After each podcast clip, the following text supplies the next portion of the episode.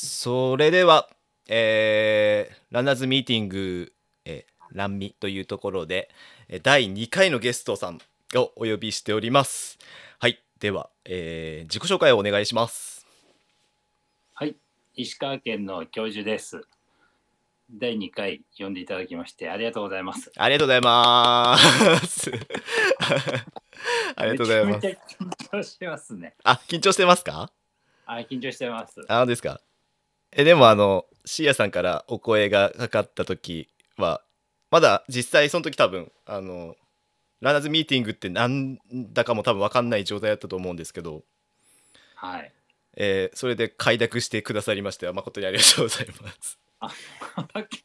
分からず、あ、分かりましたっていう返事をさせていただいて、はい、後から徐々にこう、ああ、ちょっとなんか引き受けちゃったみたいな感じではいましたで、実際にあれですか、シーヤさんの回もお聞きくださりましたか？日本で一番聞いている自負があります。あ、そうですか。勉強しなくちゃみたいな。ありがとうございます。そうですね。聞いてくださってる方、とても数少ない方々の中で、ね、リピートしてくださってるってことですかね。はい。ありがとうございます。ありがとうございます。まあ、そんなお聞きくださった感じで分かってると思うんですけど、本当にはい、なんと言いますか、そんな形式ばった形では全くやってないので、はい、砕けた感じでぜひお願いしたいと思います。助かります、はい、実際に私も教授さんとお会いするというか、今ね画面越しですけどもお話しするのも全く初めてですし、はいはい、一緒に多分ね、走ったこともなければお話ししたこともなく、こういう形でなんかこう2人きりでの対談になるっていうのは不思議な感じがするんですけど、そうですね、はい、ただ僕も、まあ、このランナーズミーティングを始めたきっかけがいろんな方々とお話をしたいなっていうところもあったんで、はい、ぜひ教授さんの、深いところまで掘り下げていければなと思うんで、ぜひですね、今まで他のランナーさんたちに見せてない一面を掘り下げていければなとは思ってます。あ、お手柔らかにとてもないですはい、よろしくお願いいたします。よろしくお願いします。お願いします。はい、ということで、今日は、実際に、今ですね、オンラインでつながっておりますので、今自己紹介くださいましたけども、教授さんは、石川県にお住まいということで、はい、はい、石川県のどちらになりますか？石川県金沢市です。まあ場所的には兼六園の近くですね。あ、なるほど。ちょっと兼六園と東茶屋街って割と近いところにあるんですけど、そこの真ん中ぐらいにあるお店で仕事してます、ね。あ、そうなんですね。で、実際にその金沢市、はい、もうちょっと僕行ったことなくて、兼六園一回行こうと思ってちょっと行きそびれた経緯があって。ちょっとはい、石川県というものの地理があまり詳しくないんですけど、はい、金沢は結構あれですか、栄えているところになりますか？あ、そうですね。石川県で一番人口のある多いところで、で観光地もそうですね、金沢市結構見どころがありますね。まあ、もう新幹線開通してからすごい観光客の方もわっさと来ていただいて、なるほど。ということはもうアクセスも良くて、はい、結構観光をする場所も多くて、はい、でそんなところに今実際に教授さんは、働いていらっしゃるというところですね。はい、はい、はい、そのね、今の現在のご職業のところも気になるところですけども、それはまた後ほど詳しく お聞きしたいなと思います。はい、よろしくお願いします。はい、じゃあまずですね、じゃあ幼少期から学生時代にですね、のスポーツ歴をちょっとお聞きしたいなと思うんですけども、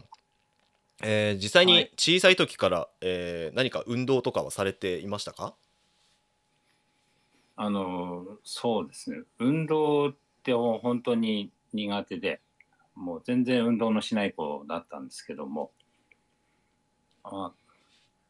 運動、そうですね、このままじゃどんどん太っていってしまうなっていう父親が危機感を覚えたらしく、小学校の時にちょうどこう家族でご飯食べてたらテレビ画面に柔道の道場のコマーシャルが流れまして、あれいいんじゃないみたいなあそこで柔道したらいいじゃんみたいな話になって、柔道したくないけどって思いながらも何日か後にもうそこの道場に入れられました。そうですね。でそこからそうです、はい。でそこからずっともう柔道ですね。じゃあ本当にそのテレビ番組の CM がなかったら柔道はやってなかったかもしれないってことです。はい、もう全然そんなしたくないかったので、柔道って痛いじゃんみたいな怖いじゃんみたいなぐらいのイメージだったので、実際こう有無を言わさず連れて行かれて、白いの着せられて、そうですね、放り込まれましたね。なるほど。それが、はい、小学校何年生ぐらいの時ですか？それが小学校4年生ですね。小学4年生。じゃあ10歳ぐらいの時に始められたってことですか？はい。はい、でお父さんが実際にその柔道をやられていたわけではない？全然そんなんじゃないんですよ。ない。もう本当にコマーシャルのせいですね。コマーシャルのせい。コマーシャルのせいで急に柔道を やりなさいとはい。で家族会議で決まっちゃったんですね。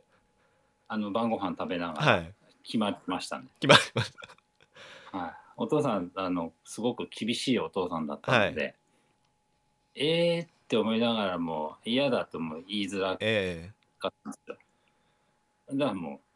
やるしかないのかなこれはっていう。なるほど。はい。じゃあ実際にそこの夕食の場面で決まって、で何日か後に実際にその場に行って、もう、入門というか何ですかね、入会というか、はい、をしてしまったと。はい、はい、でそこから、柔道が始まるわけですね。始まりました。はい、もうそのまま、はい、高校3年生終わるまでもうずっと柔道ですね。おお、なるほど。はい。まずそんなに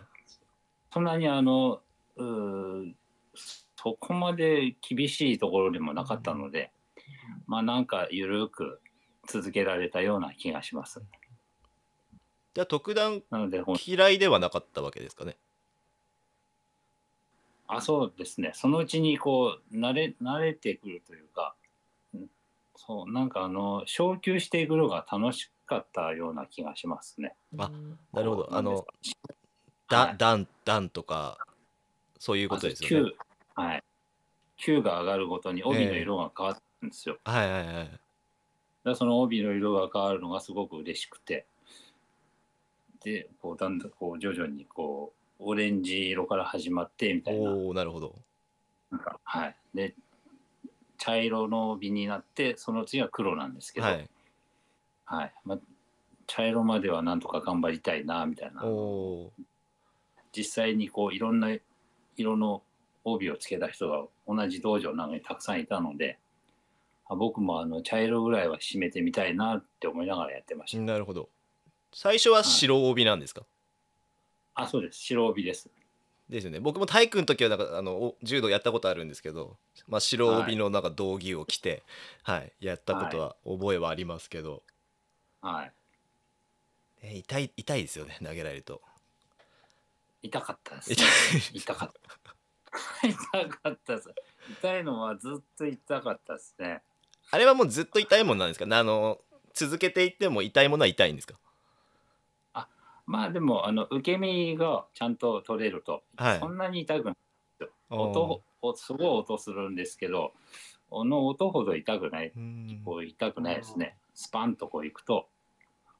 はい。慣れてくるとそうです。ちゃんと受け身も取れるようになってくるので。なるほど。はい、で最終的には黒帯をつけられて何段とかまでいったんですか？初段まで行きました、ね、初段で終わりました、はい、高校生の時にやっと初段取れまして、うん、あ、黒帯になっちゃったみたいな。初段になると黒帯になるっていう。あ、そうです。なるほど。 9だとその茶色帯までっていう感じなんですか。9はそうですね、茶色ね、はい。なるほど。で柔道を実際に、まあ、小学4年生から高校3年生までなんで、10年近くやられてるってことですか。そうです。小学校中学校の時はまあまあ緩くやれ続けてたんですけども、まあ、高校に上がった時に部活を選ばなくちゃいけないとなりまして、はい、じゃあ柔道してたし、じゃあ柔道部でいいかなみたいな、うん、軽い気持ちで柔道部に入ったんですけど、はい、そこはまあまあ厳しい部活だったんですね。こう思ってたよりもすごいなんかみんなガチンコでやってて、うん、あ、なんかこれ緩くはいけない雰囲気だなっていう結構体育会系な部活だったんですね。はい、あ、思ったより強い部活だったここはっていう。ああ、なるほど。あ、結構そうですね、ここでやっとちゃんとした柔道らしいことをやったような気がします、うん。それまではそのなんていうんですか、クラブじゃないですか、なんていうんですかね、その、あ、そうです、道場で通ってやっていたで、はい、部活動に入ってもう毎日柔道をやる日々が続いたってこと。はい、なんかやたら合宿とかもあったりして、はい、合宿行くんだみたいな、あ、ゴールデンウィークも合宿行くんだ、休みの日がなくなったみたいなはいお盆お正月とかはどうでしたか。あ、もうずっと練習です。全部練習ですか。あ、じゃあ本当に、はい、気合い入れた部活だったわけですね。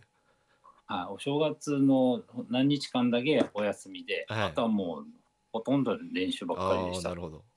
じゃあ休みの日はもう朝から晩まで。あ、そうです。あ、すごいですね。はい、いや、よくやりましたねじゃあちょっと思い描いていた高校の部活動とはちょっと近かったけど、とりあえずやりきったって感じです。はい、そうです。名前が教授っていう名前使ってる割にお勉強は全然得意じゃなかったので結局部活に全振りなんですよ。あ、なるほど。はい、じゃあどっちかっていうと、まあ、部活も、まあ、そこそこ辛いけど楽しいしみたいな感じで続けられてた感じですか。あ、そうです。なんかやってるうちにこうやっぱり上手になってくるっていうか、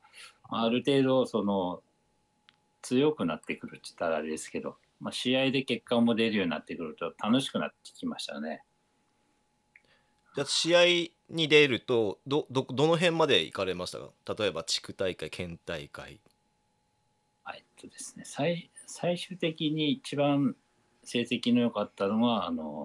僕は住んでるのは石川県なんですけど、はい、高校を卒業したタイミングで青森から出てきてまして、はい、はい、地元は青森なんですよ。あ、そうなんですね。あ、そうなんです。で調理師というか板前さんになりたくて18歳で高校卒業して金沢に出てきたんですけど。なるほど。はい、なので青森で柔道はやってまして。なるほど。じゃあ学生時代は青森で過ごされたと。あ、そうなんですよ。なので結局青森なので他校と試合するにはもう出ていかないとダメなんですよ、はい、なのでもう合宿もなんか宮城県まで行ったりとか、そういう時は宮城県まで、うん、こう出ていったりとかですね。そうですね。なんですか。結果休みはずっと合宿になっちゃうみたいな、はい、ですね。なるほど。あ、そうなんです。で結局一番そうですね、東北大会っていうのは1回だけ出れまして、その時に3位になったのは最高成績。あ、県大会を突破して東北6県の大会があったということですよね。はい、優勝すると全国大会いけるんですけど、東北で3番やっても3番でもいけないんですか。3番が東北大会ですね。全国大会優勝したとこだけでした。あ、そうなんです。はい。あ、それは団体戦とかそういうこと。はい、団体戦で。あ、団体戦は優勝校しか行けないんですか。はい、あ、そうです。ああ、なるほど。多分その青森県のレベルもそんなに高くないのと、きっとチームもそこまでないので、うん、都会のチームはきっと割と1、2、3位ぐらいでいけるんでしょうけど、だったような気がしますね。なるほど、そうなんですね。青森県としてはやっぱりそのちょっと限られた枠の中でってとこだったんですね。はい、あんまり1個 ものすごく強いのがあったので、はい、そこがもう全国大会に。なるほど。そうです、さらに気合いの入ったチームですね。ね、いろいろなやっぱり各校のカラーがありますよね。あ、なんか大人に見えましたね、そこのチームは。もうガタイも違う感じですか。はい、もういかつくて。はい。でもあれですよね、教授さん自体も結構体格はいい感じでいたんですよね、高校生の時。あ、そうです。はい。身長が185センチで、はい、で試合、そうですね、柔道の出てた階級は95キロ以下級っていうので出てまして、はいはい、でそもそも太らないようにって始めた柔道なんですけど、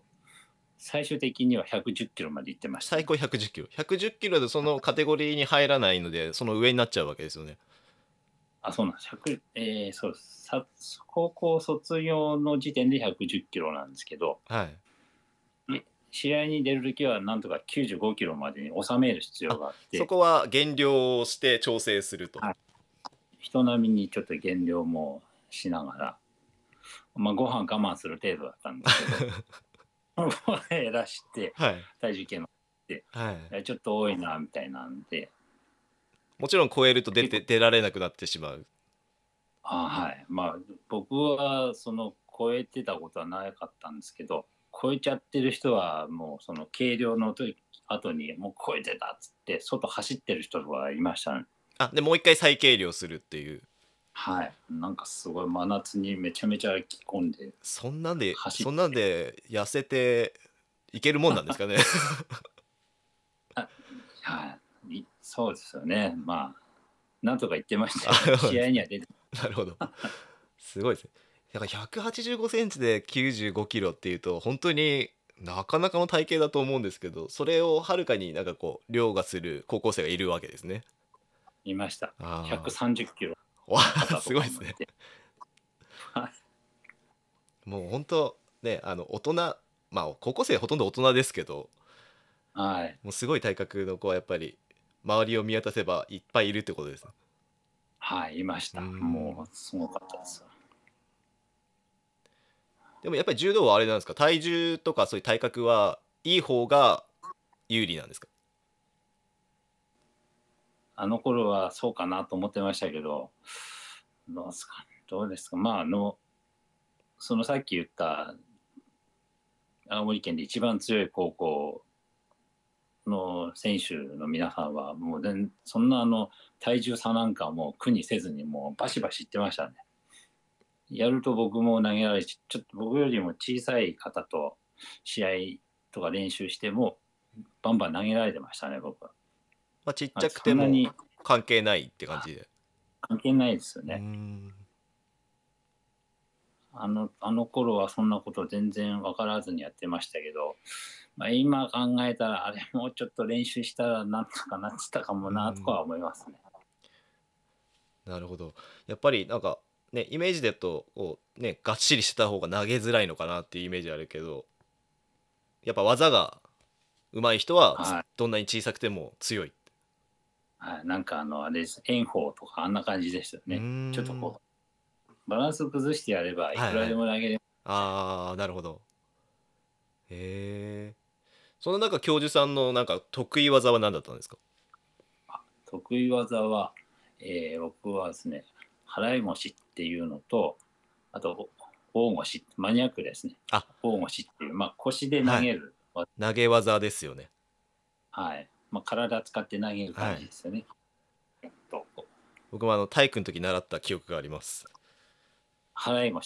腰と大腰はなんか習った記憶があります。あ、本当ですか。はい。よかった。なんとなく一本背負いじゃなくてこう腰でこう回していくっていうか乗せて投げる感じのやつですよね。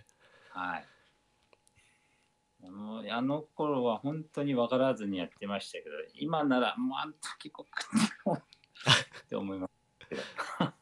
なんかいろんなこうね技の種類もありますもんね。あ、そうですね。じゃあそれを高校時代までしっかり続けられて。はい、途中でやめたいなと思ってやめたいって言ってもダメって言われて、やめたいと申し出たこともあったんですか？あ、ちょっと辛くて、はい、めちゃめちゃ辛い時があって、はい、まあ、怪我したんね。あ、はい、同じ学校に130キロの子がいたんですけど、その子とその練習してた時にこう巻き込む投げる時にこう巻き込む投げ方っていうか、はい、もう体重で持ってっちゃうんですよね、130キロで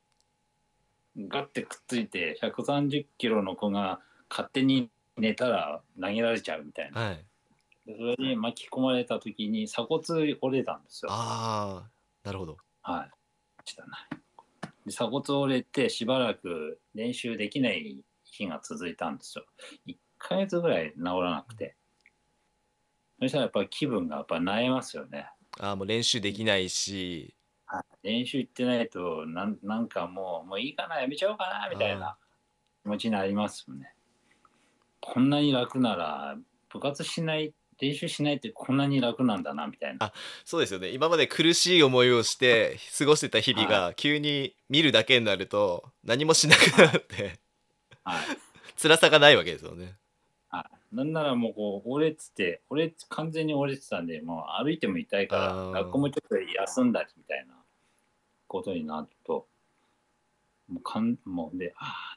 ちょっともうやめたいなみたいなのを父親にちょっと相談してみたんですけど、うん、そこはやっぱり厳しい父親なのでダメって言ってました。あ、続け、せっかく入ったのにもうちょっと続けてみなさいっていう。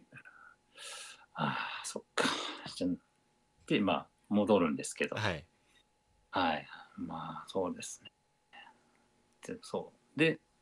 すね、戻って何ですかね、何かがきっかけでだんだんもっと真剣に練習に打ち込めるようになったんですけど、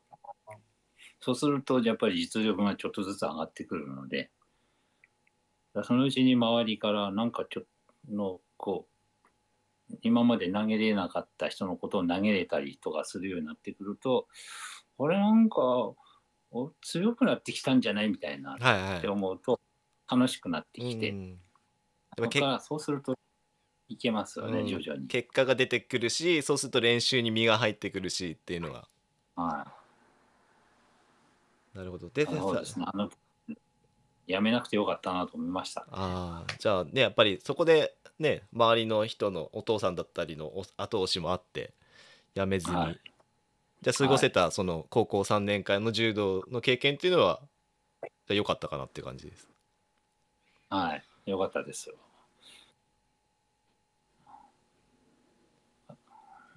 ね、柔道だとその時代の練習だと相当辛い練習もあったわけですよね。あ、はい、水飲んじゃダメな世界ですから。あ、そういう世代の時ですね。水飲んだら怒られるんですよ。でも喉乾きますよね。喉乾きますよ、はい、水飲むなみたいなんですけど、はいって言いながらみんなトイレ行ってきますって言ってトイレの手洗いのところで顔突っ込んでガーって水飲んでました。大ピラには飲まないけど、そこではみんな飲むっていう、はい、やたらみんなトイレ行くなみたいな、はい、怒られちゃうんでトイレ行ったらみんなやたら元気になって帰ってきたみたいなさっぱりした顔で帰ってくるっていうなるほど。で、そこから高校生を終えて、今度じゃ次のステップっていうところで就職されるわけですよね。はい、そうです。就職です。で、そうです。就職で、はい。はい、で、今調理師さんをされているというところで、はい。調理師さんというか板前さんでいいんですかね。あ、そうです。まあ、板前ですね。うんうん、はい。なんでまたこれさあれですか、目指したきっかけっていうのは？きっかけは、まあ、そうです。親が、両親が共働きで家にいなかったので、そう。で、僕、兄弟が、まあ、3人、男3人兄弟の僕、真ん中なんですけど、まあ、食べるのが好き、小さい時から食べるのが好きだったのもあって、その、なんかそのうちに自分で作って食べるようになるんですよね、ご飯を。自分で作らないとご飯がこう口に入ってこないというか、親がいないので、じゃあ兄弟の分も作るっていう感じで、自然にこう料理をするようになりまして、でも職場選ぶ時になって、特にやりたいこともなかったんですけど、なんか料理好きだし、板前さんにでもなればいいんじゃないっていう、あ、確かにそういえばそうだなって。で、金沢に親戚がいたんですね。ああ、なるほど。はい。で、その親戚が小さい時から青森、まあ、僕次男なので、青森にいなくてもよかったんですね。その家をどうこうって、まあ、そんな大した家でもないんですけど、だから君、お前は仕事するなら板前さんになればいいよっていう、おじさんなんですけど、はい。板前になるんだったらおじさんがいい店紹介してあげるから、そこに入れてあげるからっていうのを、まあ、小さい時から言われてまして、で、まあ、親戚に連絡して、ちょっと僕板前さんしよっかなっていうのを連絡したら、おー、いらっしゃいいらっしゃいみたいな感じで。で、その今いるお店が金沢の金城楼っていう、はい、料亭なんです。はい。まあ、はい、その料亭の方と知り合いだったんですね、おじさんが。連絡しといてあげるから金沢に出ておいでっていうことで、で、18歳の時に、そうですね、カナダに出てきましたね。で、そこの料亭に就職をされると。はい、そうです。と、またね、18歳って、まあ、本当に高校生卒業してすぐですけど、そうです。ははい、い。それではい。もう職人の世界に踏み込んでいくわけですよね。はい。そう、それもあれですよね。高校の柔道部と同じ感じですよ。そこまで真剣に考えてなくて、入ったらどういうことになるっていうのは想像もではきい。てなくて、まあ、修行したら板前さんになれるだろうぐらいの雰囲気だったんですけど、実際に金沢に出てきて、お店に行って、今日からここで働くよみたいにこう説明というか、場所を見せてもらって、初めて、あ、そっか、ここで仕事するんだっていう、はい。あ、どうしよう、なんかめっちゃ大変そうだっていう、もう行った瞬間に大変そうだなっていうのは感じたわけですね。はい、なんかもう怖い顔、まあ、当時ですからね、もう怖いんですよ、いる一般人たちが。先輩の板怖前っ、さんが。はい、各年代揃はっい。て、ええ。そう、その時に10人ぐらいいたんですけど、板前さんがはすい。でに。そこで初めて、あ、そっか、修行するってこういうとこで働くってことだ、確かにそうだわ、あ、どうしよう、もう帰りたいなみたいな、あ、もうすぐ帰りたいなと思った。帰りたい、もう続けらんねえこれって思いました、正直。誰にも言わなかったんはでいすはけい。ど、まあ、兄弟子さんたまちあ、がいっぱいいるという。いっぱいいました。ははい。い。で、なんなら言葉もわからないんですよ。僕はもう津軽弁というか、青森弁なのあ、で、はいはいはい。はい、わかんないんですよ、金沢の言葉は。もう全然なん違かうように聞こえるわけですか？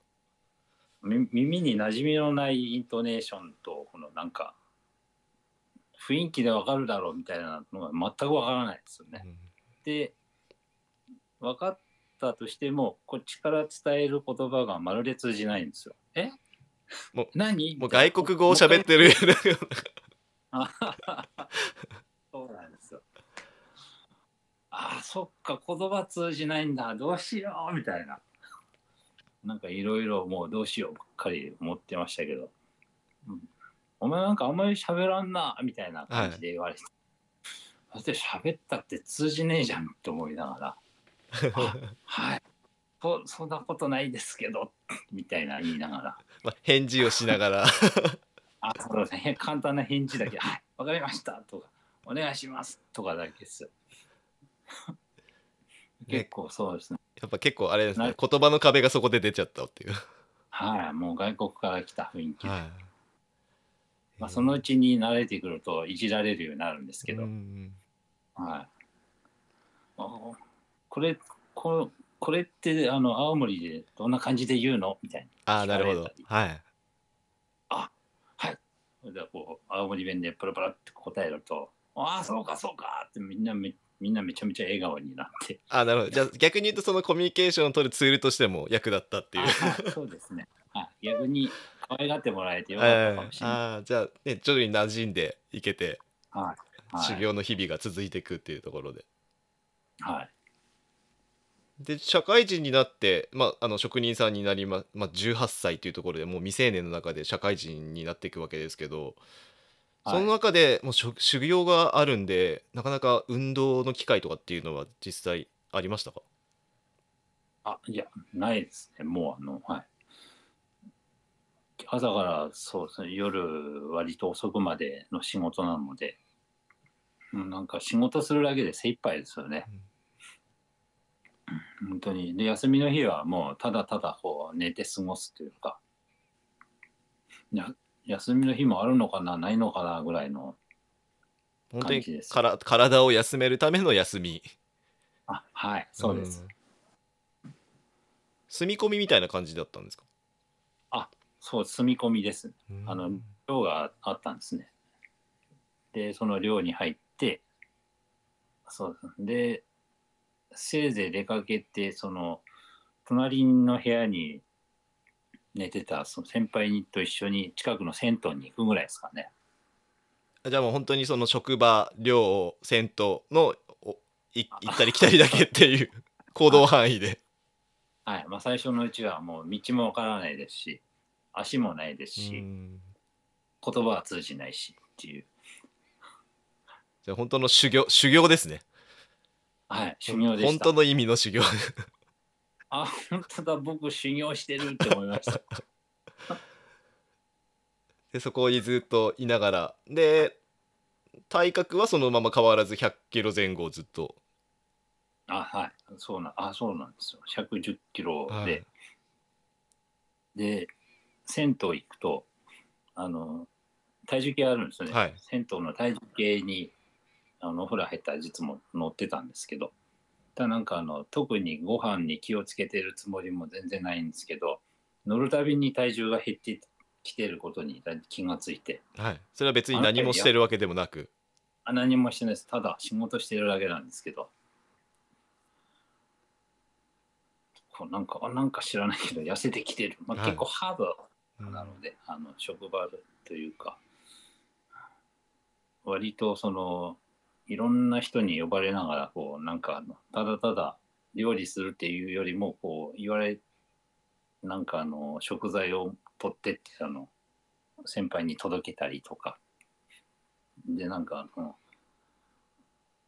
包丁もそういえばもう僕包丁もそんなに使えないなとか思いながら、包丁っていつになったら持てるんだろうとか思いながら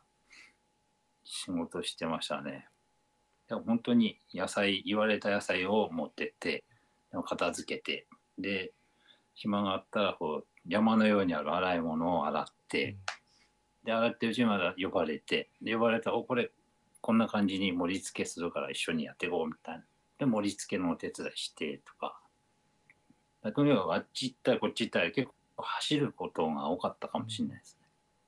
結構仕事の中でそういう活動量が多くて徐々に体重が減っていくと、勝手に痩せていくと痩せがいがありますよね。110キロもあったので、で結構何キロぐらいまでいったんですか？あ、そうですね、そうですね、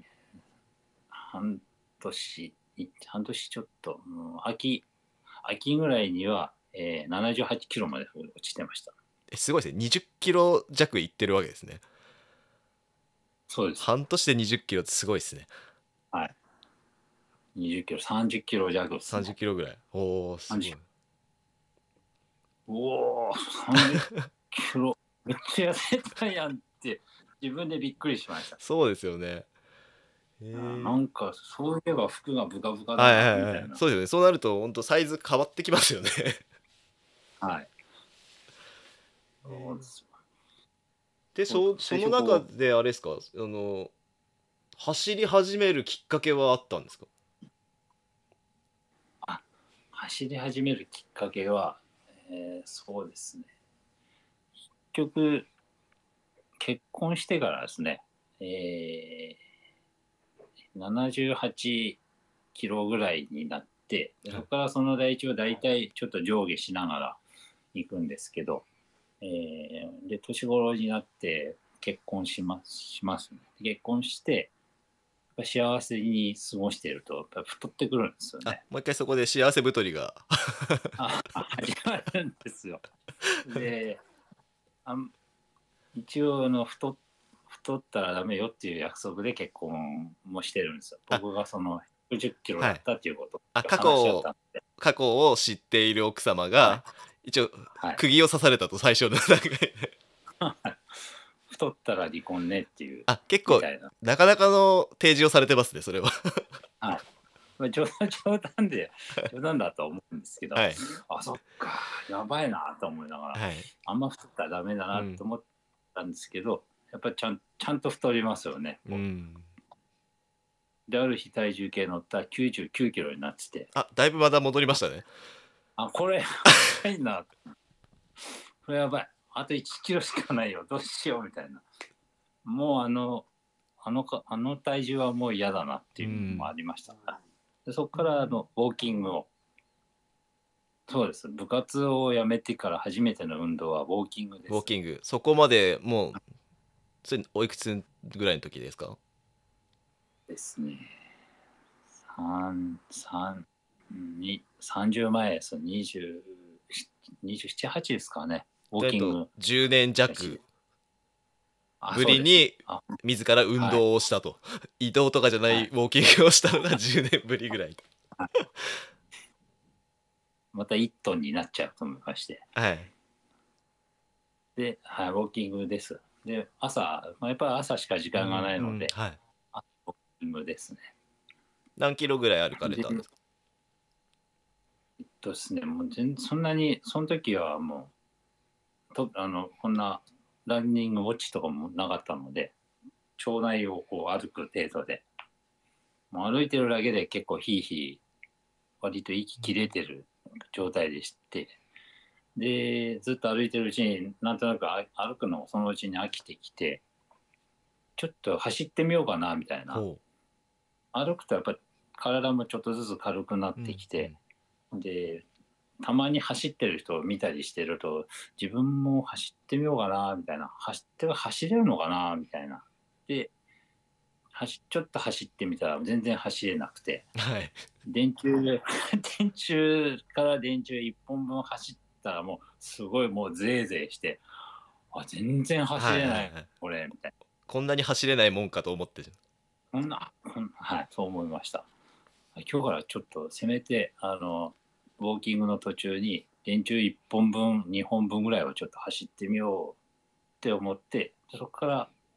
その1本が2本で2本が3本になってですね、でそのうちにその町内をじゃあ全部走ってみようみたいな。ああ、なるほど。はい、全然そのランニングシューズもなかったですよ。普通のスニーカーで走ってて、そのうち膝も痛くなってくるんですよ、ランニングシューズじゃないので。で、あ、これってで近くにあるスポーツ屋さん行って、なんか膝痛いんですよねみたいなあ、それはやめてくださいみたいな、もうちょっと安いのでいいからランニングシューズ履いてくださいって言われて、はい、履いたらもう全然変わりますからって言われて、本当かな、もう全然その一切ランニングの知識がない時だったので、はい、でそのまま言われるがままになんかすごい片落ちの安いランニングシューズを買って、うん、でそれ履いて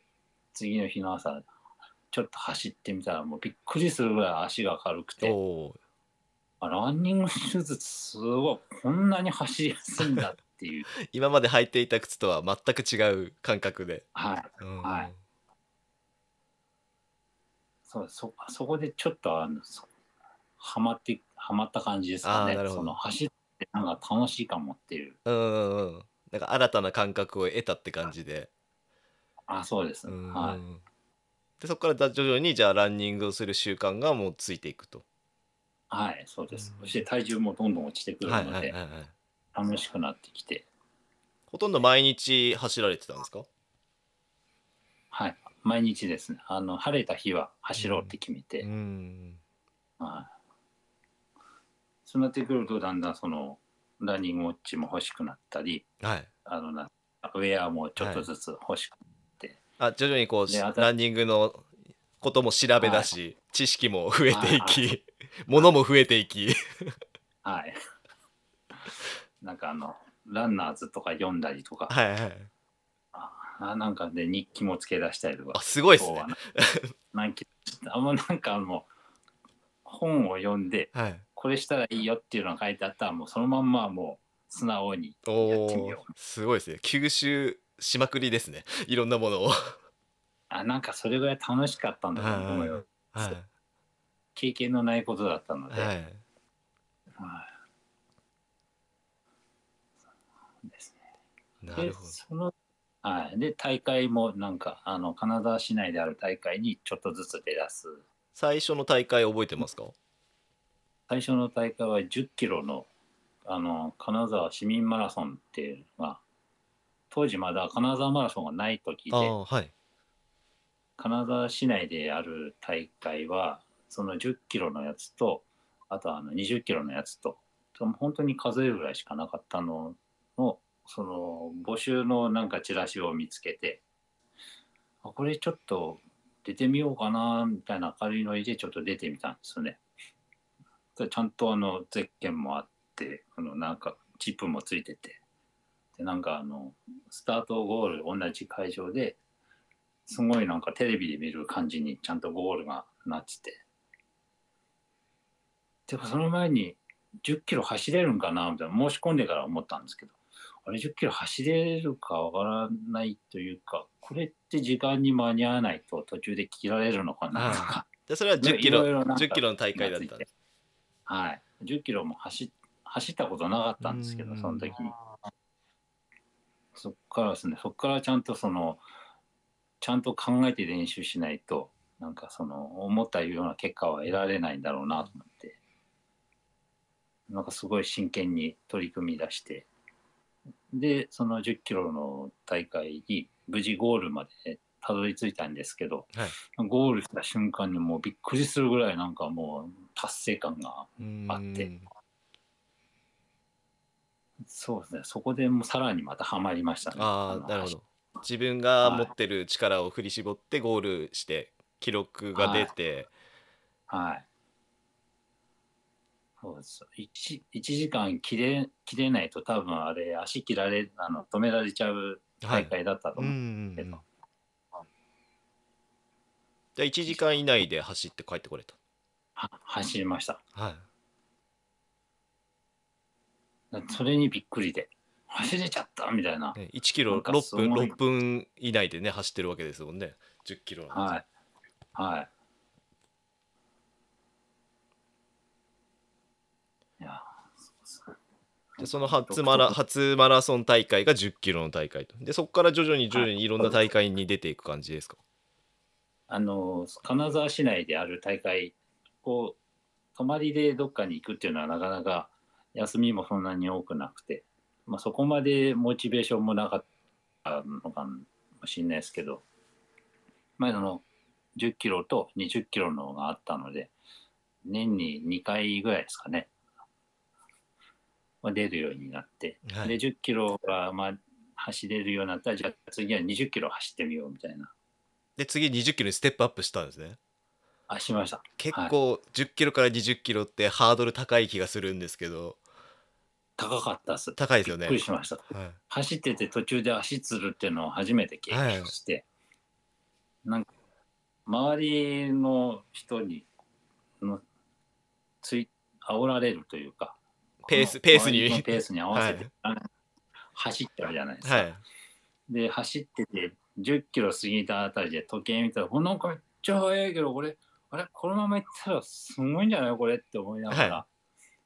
すごい記録出るかもって自分で思いながら走ってたら、15キロぐらいで一気にこう足がもうビーって伸ばしてあ、そっか、ちゃんとつるみたいな。考えてみたらそんなペースで走ったことなかったみたいな。マラソンの壁がいきなり訪れるわけです。びっくりしました。おい、どうしよう、走ったりどうしようみたいな。はい、まあですね、なんかゲストで高橋尚子さんが来てた時で、はい、高橋尚子さんってすごいですよ。20キロなのにもう何回も戻ってきて、何回もタッチしてくれるんですよね。はい、高橋尚子さんタッチしてくれたよって思ってたら余計にテンションも上がって、はい、オーバーペースで走る、はい、でそんなことになってしまうっていう。なるほど。で、まあ、ちょっと、ね、とにかくゴールまでは行くんですけど、はい、まあ、ただ結構辛いゴールを迎えることがあったと。はい、はい、なるほど。でフルマラソンにも実際にチャレンジされていらっしゃいますよね。はい、フルマラソンは金沢市のそのランニングチームの人が多分主催でやってる小さい大会がしかなかったんですけど、金沢市内のやつは。それになんかマラソンに挑戦する会っていう本当にマイナーなやつ、はい、でそれで一回出てみて、フルマラソン、そういえばフルマラソンってどうなんだろうって出てみたいなと思いながらも、まあ、自信はないながらも出てみたんですよね。はい、でどうにか完走できました。初めての時が5時間3分とかで。お、すごいですね。あ、びっくりですよ。わ、ゴールできたみたいな。5時間で走れるのはすごいですね。僕初めて行った時多分 5時間半ぐらいですね。途中歩きながら本当に苦しい感じでしたけど、その時はどうでした？はい、あ、ちょっと涙ちょっと出ながら、走れちゃったみたいな。でもあれなんですよ、こう永遠4往復するような大会で、周回コース、はい、折り返しコースですか。金沢に犀川って川があるんですけど、はい、そこのこう一定の区間をこう行って戻って行って戻ってっていう、あ、河川敷のコース。あ、そうです、はい、川沿いをこう、はい、往復する、はい、4往復するんですけど、1回行くたびに輪ゴム1本もらって、で最後4本ここに溜まったらもう戻ってこなくていいっていう。ああ、なるほど。それで周回完了してると。うん、はい。なんでまあなんですか、結構メンタルを試されるというか。いや、結構河川敷で景色が右と左しか変わんないから結構きついですよね。はい、きつかったですね。もうその同じおじさんから毎回こう輪ゴムをもらうんで。はい、3回目ぐらいなら、いや、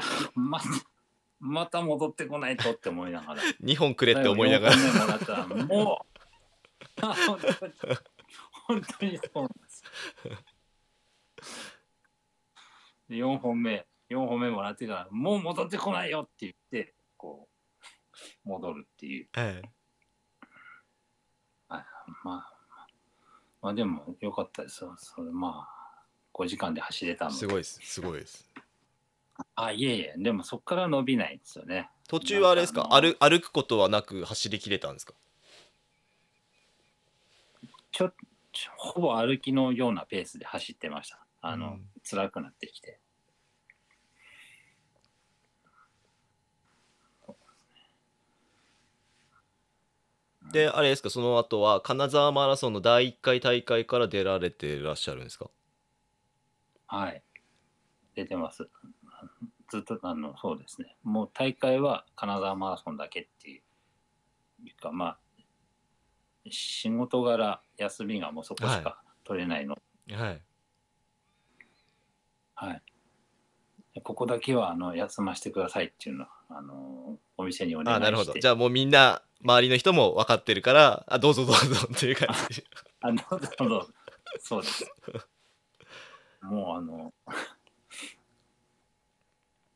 金沢マラソンはそのお店の前を2回通るんですよ。コース上にお店があるんですか？あ、そうなんですよ。あ、なるほど。スタートのすぐ近くにあるんですけど、はい、こうコースの都合上お店の前は2回通るので、はい、その間ずっと通行止めなんですよ。はい、お客さん来ないよこれっていう。ああ、なるほど。っていうことで、はい、もうやってても来ないので休ませてくださいっていうのでお願いして、なるほど。あともうそこを年に1回ぐらいお願いしますってのと、そうですね。で第1回からずっと出てます。第1回大会がいつですか？今週たまたまあれですよね。金沢マラソンの週に今収録をさせていただいているということで。はい、4日後に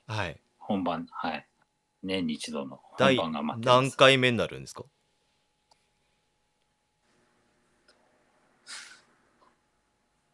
ずっと出てる割に覚えてないんですけど、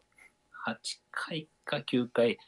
コロナで1回中断してる時があって、はい、8回目9回目ですかね。ああ、なるほど。うん、はい、あ、そうです、9回目だと思います。9回目、なるほど。1回目で途中1回中断で8回、まあ、実質8回目になる。そうです、開催自体は8回目、はい、はい、8回です、ね、なるほど。じゃあその金沢マラソンが、まあ、ほとんど年に1回のフルマラソンのレースになっているっていう感じですか？はい、そうです。金沢マラソン、ちょっと僕もちょっと走ったこともなくて、ちょっとどんな感じなのか分かんないですけど、はい、コース的にはどんな魅力がありますか？映像がとっても充実してますね。金沢の美味しいもの、和菓子だったり果物だったりカレーだったり、金沢カレーもありますよね。で、そうですね、沿道の応援がすごいですね。ずっと途切れなくて、皆さんすごい、これはすごいねって言ってますね。実際走った自分もなんか金沢の人って割と内気な人が多いイメージだったんですけど、第1回大会の時にもう本当にすごいたくさんの人が沿道で応援してくれてて、なんかもう感動しちゃいましたね。ここでなんですかね、もう本当に嬉しすぎちゃって、もう全員とハイタッチしながら走ってましたずっと。めちゃめちゃエネルギー使っちゃいますね。あ、もう知らなくて、ハイタッチすると疲れるってこと知らなくて、もうこっち側の小学生がもうなんか野球のユニフォームした小学生が、はい、頑張ってくださいとかってやってるんで、はい、おー、ありがとうっていうのがパンパンパンパンってやったら、はい、左側のあっちの方にもまたなんか違う子供たちが頑張ってって言ってるんで、はい、また嬉しくなって反対側まで行ってそんなに走力ないのに、もうめちゃめちゃ無駄に走ってました。もうフルマラソン以上の距離を走ってゴールするっていうだと思います。すごい疲れましたけどでも沿道の応援って嬉しいですよね。嬉しいです、はい、はい、ああ、これなんかその都市型マラソンっていうのはこういうもんなんだなと思いました。なるほど。じゃあ河川敷の応援と全然違いますよね。はい、河川敷は応援の方はほとんどそのあれですよね、開催してくれるスタッフさんしかいらっしゃらないぐらいのこんな感じの頑張れ頑張れ腕振ってみたいな。あ、それでも嬉しかったです。はい、あ、そっか、腕振ると楽なんだって思いながら。はいはいはい、そんな経験しかなかったので、はい、はい、ってなるともうね、ずーっと応援してくれてるから、ずーっとなんかはい、頑張り続けられるというか、はい、あ、そうです、本当に。なるほど。じゃあ今年の金沢マラソンもなんか目標とかはあるんですか？目標ですか。はい。まあ、そうですね。その初めて走った時に5時間3分だった割にさほど記録はずっと伸びてないんですよ。うん、で、そうですね、去年が4時間53分だったので、今年はなんとか4時間半を持てます。はい。で、たきっと僕だけでは無理で、はい、広島の大輔さんとが、と一緒に走るつもりでいるんですけど、大輔さんはよりちょっと速く走られるんですけど、きっと4時間半で走りましょうって言っていただいているので、あ、じゃあ頑張ってついていきますっていう感じではい、ぜひ頑張ってくださいはい、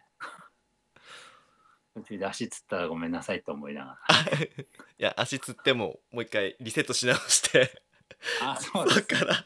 でも釣るとなかなか次走り出すの大変なんですよね。僕もだいたい35キロぐらいで釣ることが多いんですけど。あ、本当ですか。はい。どうするのそんな時。飛んだ時はとりあえずストレッチを、だいたい僕は太ももの裏のハムストリングスを釣るんですけど、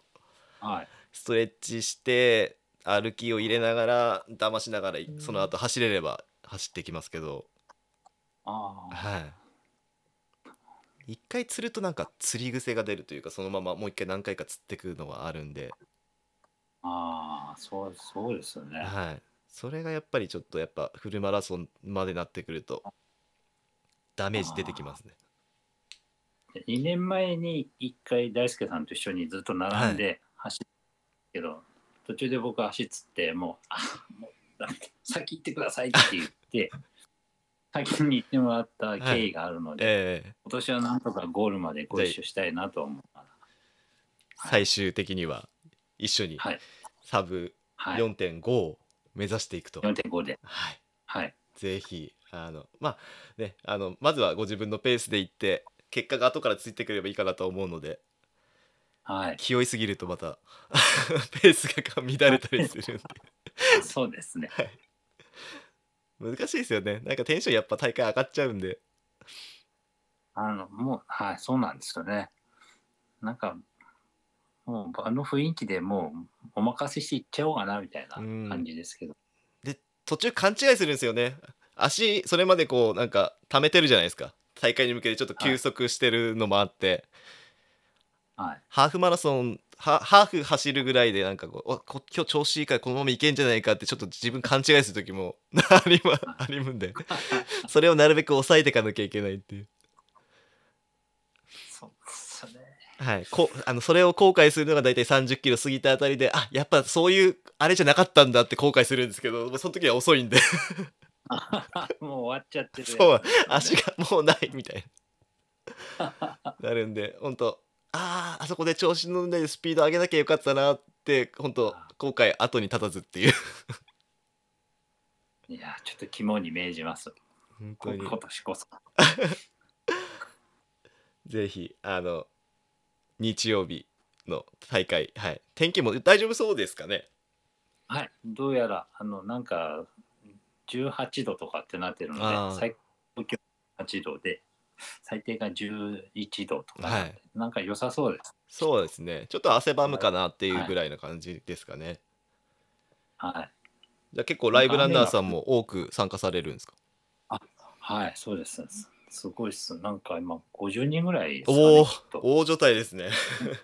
LINE のチャットあるんですけど、はい、金沢マラソンの、はい、すごいゆっこたんさんがすごいなんかお世話してくれてて、そうですよね、観光大使ですもんね、ゆっこたんさん。はいもうなんかもうすごいですよ。もうついていきますぐらいの感じで、はい、じゃああれですね、もう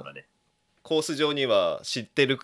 顔の方々がいっぱいいるんで、それも心強いですね。はい、そうなんですよ。足つってる場合じゃないですよねつっててもつってないって言わないと怒られちゃう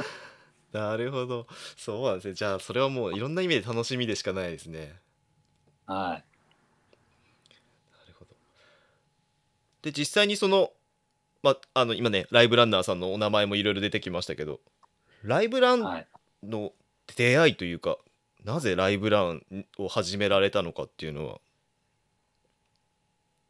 は。ライブラン始めたきっかけはコロナの時に、金沢マラソンが一回中断というか中止になった時がありまして、でその時になんかその年に一度の金沢マラソンをモチベーションにずっと走ってたので、これなんかそのまんまモチベーション下がって走らなくなるのも嫌だなと思って、なんかちょっといいアプリないかなと思って探したんですね。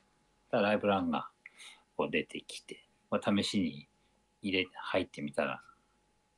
皆さんおっしゃってる感じのすごいびっくりして、急に名前呼ばれて周り見渡して一回見渡すんですね、やっぱり見渡しました。すごい呼ばれるんで「あ、何?」って上の方とか見ながらで、いないよなみたいな。なんかどっかで見られてるっていう、見られてんじゃないのって、はい、なんか詐欺に合うこれとか思いながら、で一回切って、で冷静に考えてそんなわけないよなと思ってもう一回入ってみたいな。で、ちょうどトモさんのセッションだったんですけど、はい、なんかこの日本人のような外国人のような、はい、この人はいいと思いながら。その時はあれですか、もう教授さんっていう名前でライブランに入られてたんですか、その時も。一番最初はおそらく本名だったんですけど、なんとなく雰囲気的に呼び捨てにして、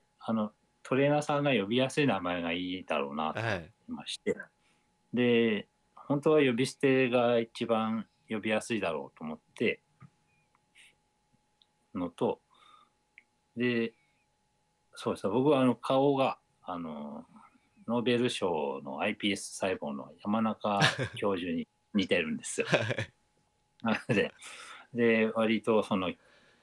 教授って呼ばれることがあったので、じゃあ教授にしとこうみたいな。じゃあ軽い感じで、結構ニックネーム的にももともと呼ばれていた名前をそのまま付けられたと。あの方がノーベル賞を取ったタイミングで急にあだ名が教授、それまであだ名ではなかったんですけど、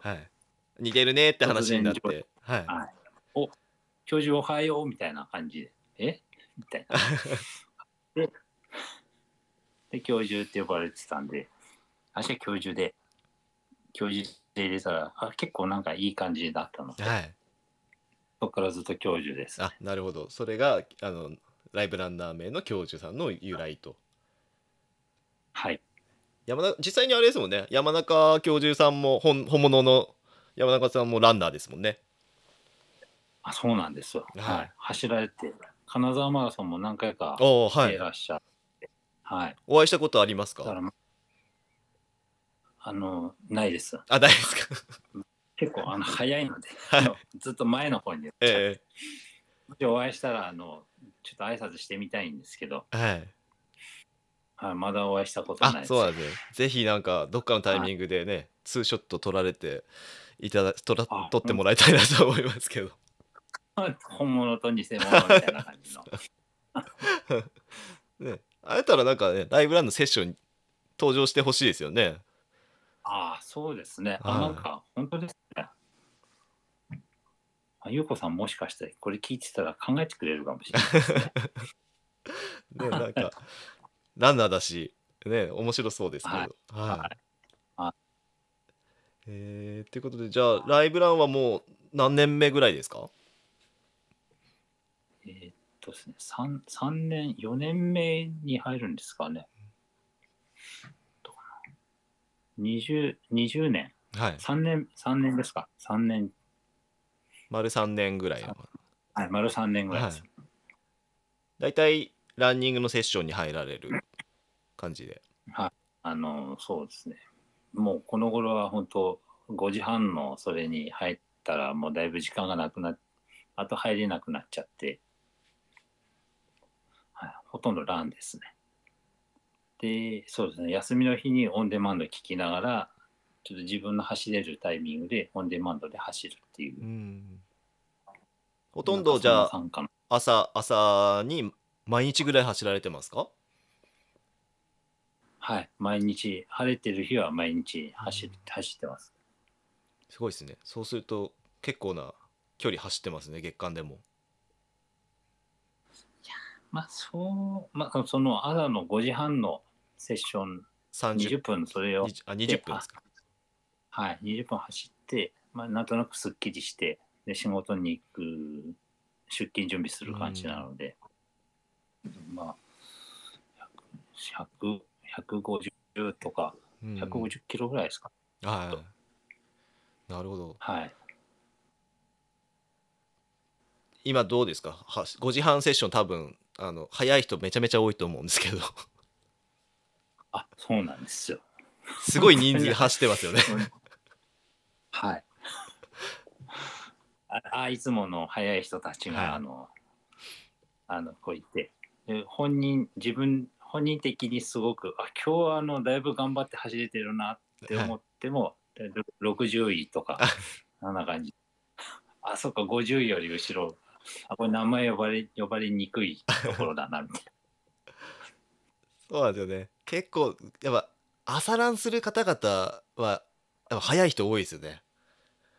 はい、うん、はあ、そうですね。朝ランだけじゃないのかもしれないですけど。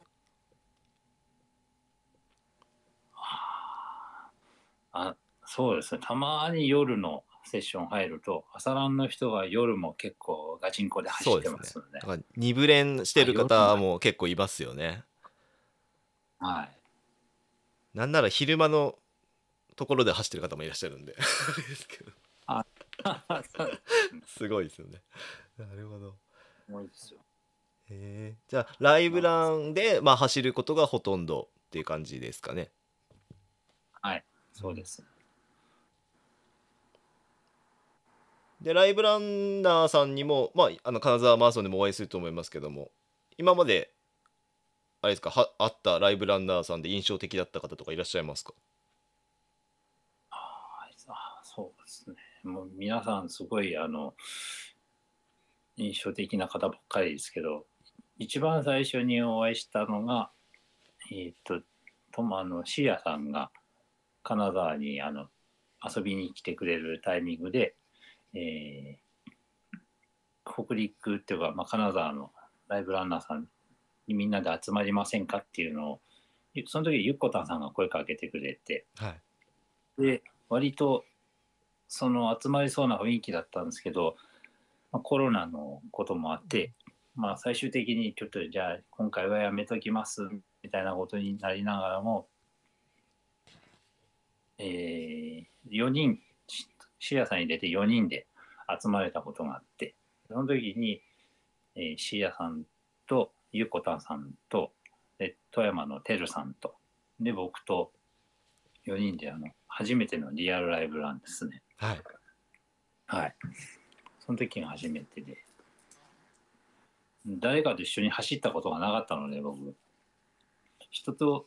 誰かと人と一緒に走るってのが初めてで、お昼のセッションでリアルハンターセッションみたいな感じで、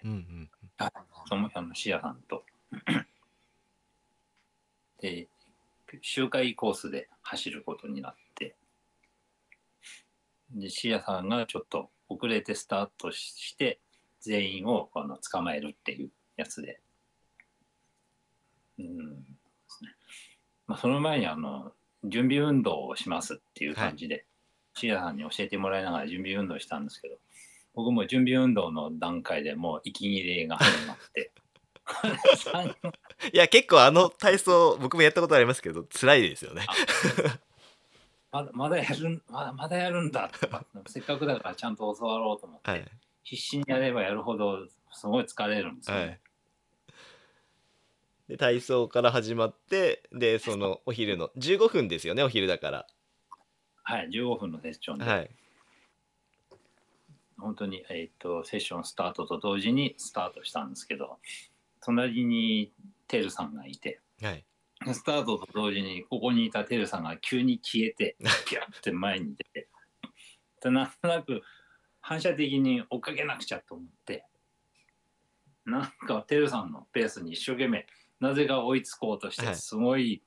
経験したことないようなペースで僕も走ってて、テルさん早いですよね元があめちゃめちゃ早かったです。テルさんだけなんか原付に乗ってる雰囲気ででそのペースに追いつこうと必死ではい、追いつかないんですけどなんかそのペースで走ってしまうとなんかそのもうなんかもう頭の中もパニックですしもうこの何ですか肺ももう爆発しそうなのでで時計見たらすごいなんか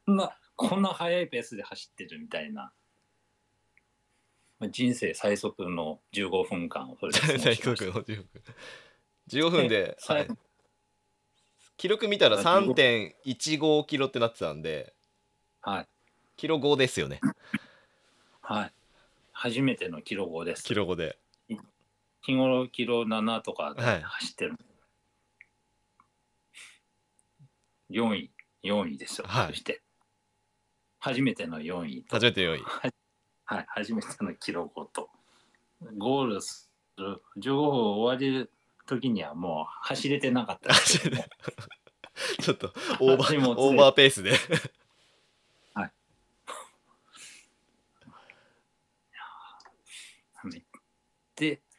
でその後それ15分終わってあ終わったよかった無事に終わったと思ったら明日今から観光ランに行きますよってゆっこたんさんがあそれはまあセッションのランであってその後にちょっとじゃあこれからどっかいいとこ見ながら回って走ろうかみたいなはいそれ聞いてませんけど聞いてなかったですか出し切った後に今から走って観光するって言われて、はい、あそっかあでもこの雰囲気は行きませんはない雰囲気だなと思ってあお願いしますって言いながら、はいうん、そうですねまあなんかあれですよ、まあ、楽しかったです、はい、すごいゆっこたんさんすごい詳しいのでうんそうですよねはい地元にいる僕も知らないことをたくさん教えてくれるので、はい、楽しかったんですけどもう本当はもう足も痛いしもうなんかなんですかこの肺もなんかもう、はい、痛いぐらい、はい、もう苦しい通り越して痛いね痛かったです信号で止まったらあ助かったちょっと休憩が赤になれって思いながら走ってる状態思ってましたその観光ランはどのぐらい走られたんですか分かんなかったんですけど多分10キロぐらい走ったんですよ、はいうんまあ、もちろんそんなペースは上げずにあそうですゆっくりのペースなんですけど僕はもう20キロぐらい走ったんじゃないかなと思って隣にいるゆっこたんさんになんか今日ってもうここまででどれぐらい走ったんですか10キロぐらいじゃないとかつってあ10キロしか走ってないのにこんなにつらかったんだっていうもうもうこのバス停でもうちょっと抜けようかなとか思ったらすいません僕ちょっと今日用事あるんで途中で抜けていいですかとか言いながらあいいよいいよっつっていつでも抜けていいよって言ってもらったら逆になんかちょっと寂しくなって結果最後まで行かれたんですねせっかくなんで最後までお願いしますってなるほど、よく最後まで、うんでも楽しく終えられて楽しくはい、はい、やっぱりそれまで一人で走られてるのとは全然違う感じでしたか？そうなんです本当に誰かとご一緒するってこんなに楽しいんだなと思いましたね、うん、途中から足痛いのもちょっともうそんなにまあ忘れてはないんですけどそんなに気にならなくなって、うん、ただただこうエンジョイできました、うんじゃあまたあれですねそのランニングをするだけの楽しさじゃなくてこう他のランナーと一緒に走る楽しさもそこで感じれたっていうはいライブランのおかげですねすごい、うん、感謝ですよこういうランミのこういうのもそうですしなんかすごいたくさんいろんなものをもらってますね。本当ですよね。いろんな本当日本全国、まあ、下手したらね海外もいらっしゃるんで全世界、ね、多分通常では多分僕と教授さんお会いすることもなかったと思うんですよね。あ、おそらく、ね、はい、住むところも違ければ、はい、ね、世代も違うし、はい、ってところでただね同じこのつながりがあったところでお会いできて、ね、お話を2人でもう多分1時間ちょっと喋ってるんですけど。あ、本当ですか。はい。結構あれだ、上がり意味でもうなんか喋ってることもよく分からずに、いや落ち着いて喋られてるんで本当に僕も楽しくお話聞きながら、はい、ありがとうございます、はい、いや初対面でねお話聞けて嬉しいです、じゃあそれでライブランをじゃあまたこれからも続けていかれると思うんですけど、はい、まあ、あとはランニングもまだまだあれですか、ここから展開的には教授さんの展開としてはどんなことが目標というか今後取り組んでいこうかなと思ってますか。そうですね、まあまあそうですね、4時間今回は 4.5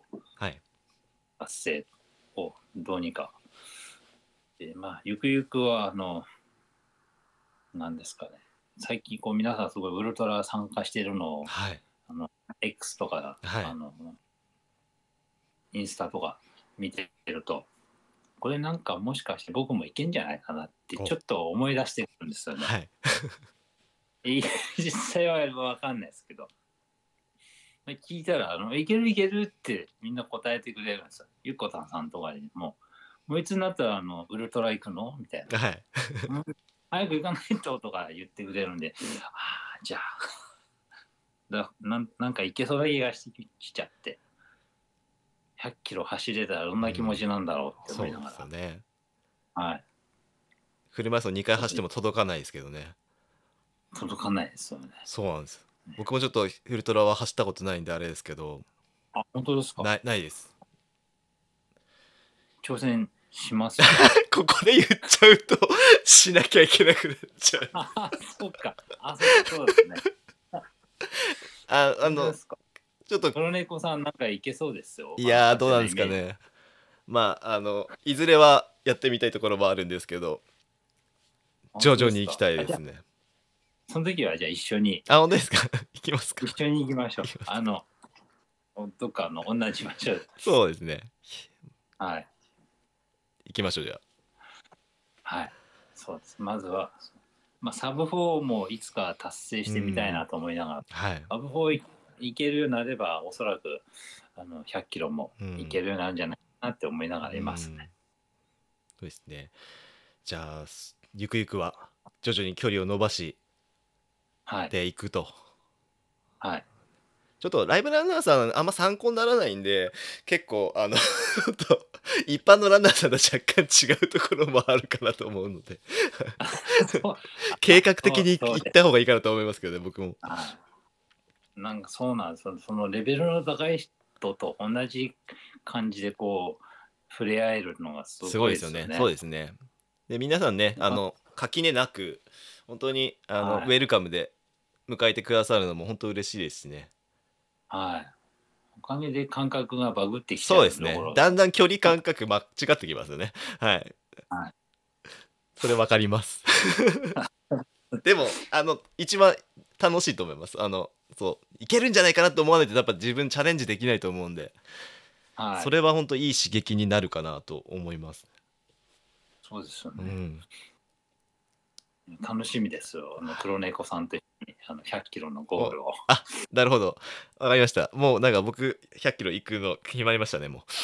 決まっちゃったっすね。わかりました。じゃあ今後は教授さんとまあちょっと。はい、綿密な計画を立ててどこの目標にしていくかを、はい、そうですね、はい、これこそ本当に計画がちゃんと準備が必要、はいはい、でね僕らだけじゃなくて他の方々も巻き込んでぜひ楽しくやっていけたいと思います。本当ですね。はい、はい、ありがとうございます。じゃああれですかね最後になるんですけど恐竜さんから何か告知とか、あとはおすすめとか、何か皆さんにお伝えしたい、今ね聞いてくださっている方々にお伝えしたいことなどあればぜひ。そうですね、告知、そうですね、まあ、金沢にいらしたらぜひ僕のあげる天ぷらを食べに来ていただきたいと。そうです、まあそんなにランの告知がないので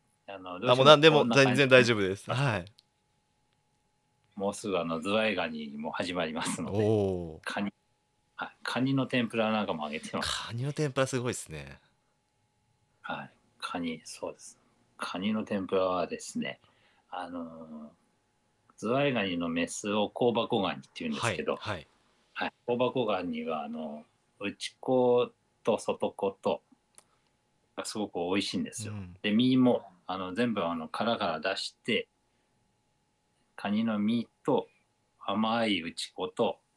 サクサクの食感の外子をですね、地物の